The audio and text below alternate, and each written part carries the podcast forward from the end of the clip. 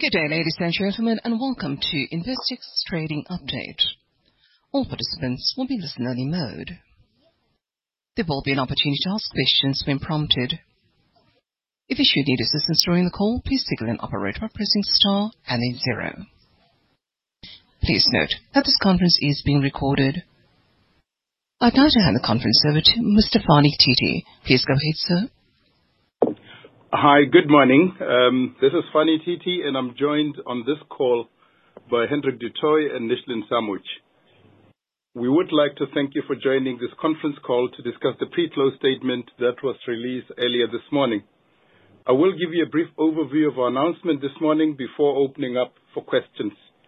The group remains committed to its objective of uh, simplifying and focusing the business in pursuit of disciplined growth over the long term. The proposed demerger and separate listing of Investec Asset Management is on track with regulatory approval obtained in August, as we had announced. The bank and wealth business is focused on its strategic priorities. To this end, the following actions have been taken. We have closed Click & Invest, as we um, announced uh, uh, in May. We sold the Irish wealth and investment business.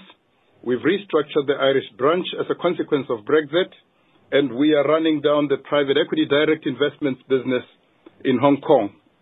The above actions, as well as the proposed demerger costs, are anticipated to negatively impact pre-tax earnings for the six months to September by approximately 42 million pounds. This compares to a pre-tax earnings drag of 22 million pounds in the prior period on a like-for-like basis. You will have seen the breakdown in the announcement.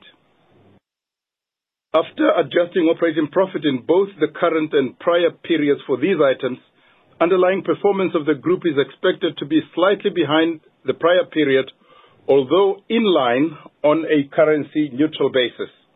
Adjusted EPS is expected to be approximately 4%-7% lower. As you know, we've always uh, managed the group on the basis of adjusted EPS, stripping out the effects of uh, uh, activities or events that are not uh, of a long-term nature or that could distort performance.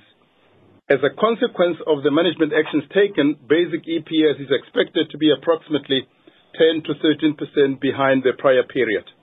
Turning to the divisional overview, starting off with asset management. The asset management business is expected to report adjusted operating profit ahead of the prior period. Earnings have been supported by market levels, currency movements, and net inflows of 3.3 billion pounds to the end of August.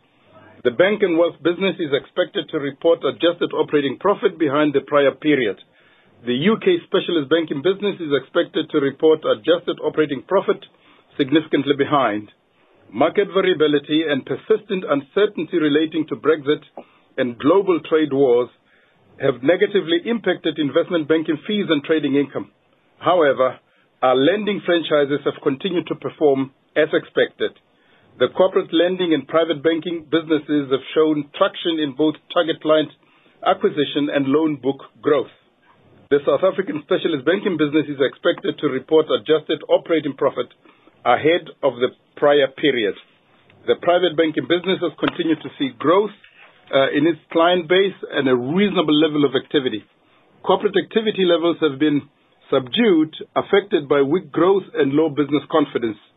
The wealth and investment business is expected to report adjusted operating profit behind the prior year. While we've seen reasonable net inflows and growth in uh, AUM, results were impacted by higher costs in the U.K. to support technology investment and business growth. In closing, despite challenging trading conditions, we remain well-positioned for the long term and continue to concentrate on the execution of our strategy of simplification, focus, and disciplined growth. We will now hand back to the moderator to take any questions you might have. Thank you. Thank you very much, sir. Ladies and gentlemen, at this time, if you care to ask a question, you're welcome to press star and then one on your touchtone phone or the keypad on your screen, at which time you'll hear a confirmation tone. Following this process, we'll place you in the question queue. If you decide a question had been addressed and you wish to withdraw your question, you're welcome to press star then two on your touchtone phone to remove yourself from the question queue. And just a reminder, If you'd like to ask a question, you're welcome to press star and then one. The first question comes from Harry Botha of Avior Capital Markets. Hi, good morning. Thanks very much for the call. Um, just two questions, please. The first is just a basic one to confirm your adjusted EPS guidance. Um, does it exclude the restructuring and one-off costs that you referred to? Was that only excluded from adjusted uh, operating profit? And then um just a question around the asset growth that we're seeing in South Africa. Uh, you have referred to reasonable uh, activity levels, but obviously, um, asset growth is slower, and we are seeing some reasonable asset growth coming out of your peers. Is this a reflection of protecting margins, the growth that we're seeing come through at Investec, or do you think it is more just a reflection of the client activity? Thanks. Yeah. Hi, it's Nishlan, and I'll take the first bit of the question. Um, I think as as we've highlighted, there were five items that we've uh, uh, we've treated as, call it non-operational items that could be seen as discontinued uh, for the period. We stuck to reflecting it in adjusted earnings per share. To ensure that we are we are comparing like with like, we have restated the comparative to remove the 22 million loss that would have been embedded in those numbers. So in other words, we've picked up the comparative uh, basic earnings per share in the determination of the -4 to 7% on adjusted earnings per share basis. Thank you. On the second question. Oh, Harry, is Harry clear on that answer? Harry, are you uh, clear on the answer? Uh, yes. So you're saying you have adjusted the base, is that? That's correct. Yes. So the comparative uh, uh, base number has gone up. Yes. Um, if you look at adjusted earnings, it's now 22 million pounds more in the comparative period. So the 4.4-7 is off that number. Yeah. Okay. Thank you. Yeah. On the second question, um, as indicated in the statement, we have had a good client activity in supporting the private banking business uh, in South Africa. The corporate uh, uh, bank, however, has seen lower client activity given the level of confidence in that market. So overall, we've seen a growth in the loan book, more support in the private banking business, lower activity Uh, given uh, issues around uh, economic growth of under 1% in the country and generally a lack of investor confidence in the country. So really, a tale of two cities. Better support from private clients, more caution from corporate clients. Okay. And I guess from your own perspective, the appetite in these conditions, would you say you're more keen to protect margin, or is it still ultimately client-led? Look, we try to support our clients uh, as uh, we move forward. We've never, as Investec, tried to uh, to compete purely on price. We try to look for bespoke solutions for our clients and offer those to them. So we will always try to do what is best for our clients and obviously protect the business as far as is possible. But the environment where revenues are much tougher to come by is much more competitive, no doubt about it. Thank you. Ladies and gentlemen, just a reminder, if you'd like to ask a question, you're welcome to press star and then one.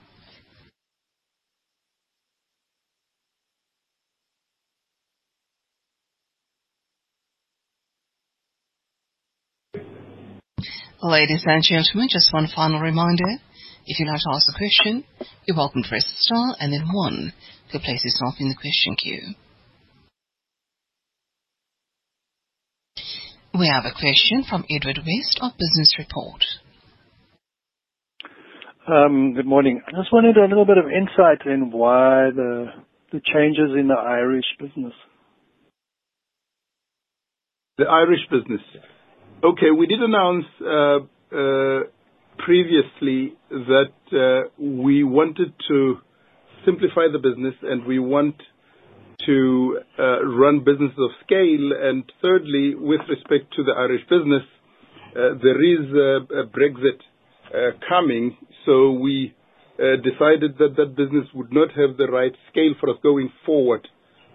So we decided to exit, firstly, the um, wealth and investment business, which if you look at the numbers that we have shown, we are expecting a gain out of the sale of that business.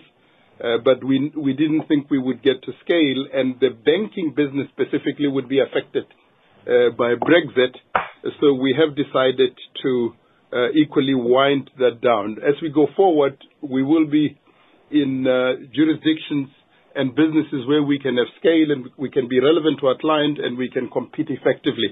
So that would be the logic behind the restructure Uh, of the Irish business. Hendrik? I think, Edward, uh, fully agreement with Fani, everything we're doing is in line with uh, the three words we've given you: simplify, focus, and grow for the long term. So we're trying to, by the time we're demerging the asset management business, which will you know hopefully be completed before the end of the financial year. By that time, we would present two very clearly focused Uh, simplified businesses which can scale in their areas they decide to compete in. And that's really been the journey or the transition of the last year or so. Edward, does that answer your question? Thank you very much. Thank you. Ladies and gentlemen, one final reminder. If you care to ask a question, you're welcome to press star and then one on your touch-tone phone to place yourself in the question queue.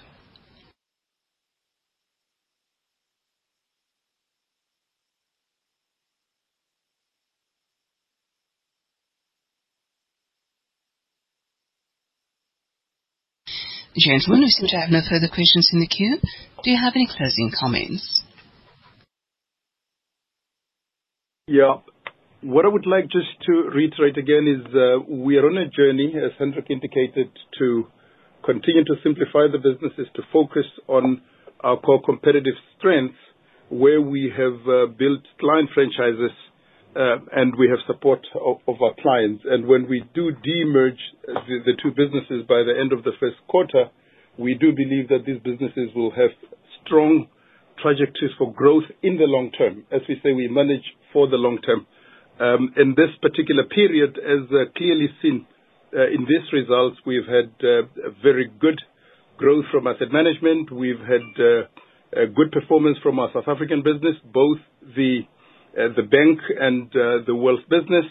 We have had uh, headwinds in the market-facing part of the bank in the U.K., specifically investment banking fees and trading income have been affected. But this is the season we are in, and our peers have been affected similarly.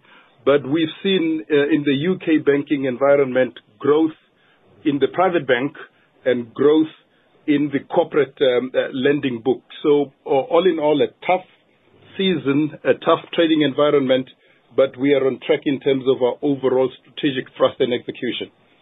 100% Fani, and I think I just want to emphasize the two points, that in assets under management across both the asset management wealth platforms, we've grown uh, solidly.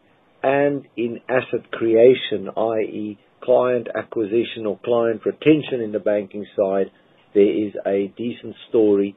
Uh, and hopefully the season will improve, and one can then put the scores on the board in the more variable or more volatile parts of the business. Thank you very much. Thank you very much, gentlemen. Ladies and gentlemen, that concludes today's conference. Thank you for joining us. You may now disconnect your lines.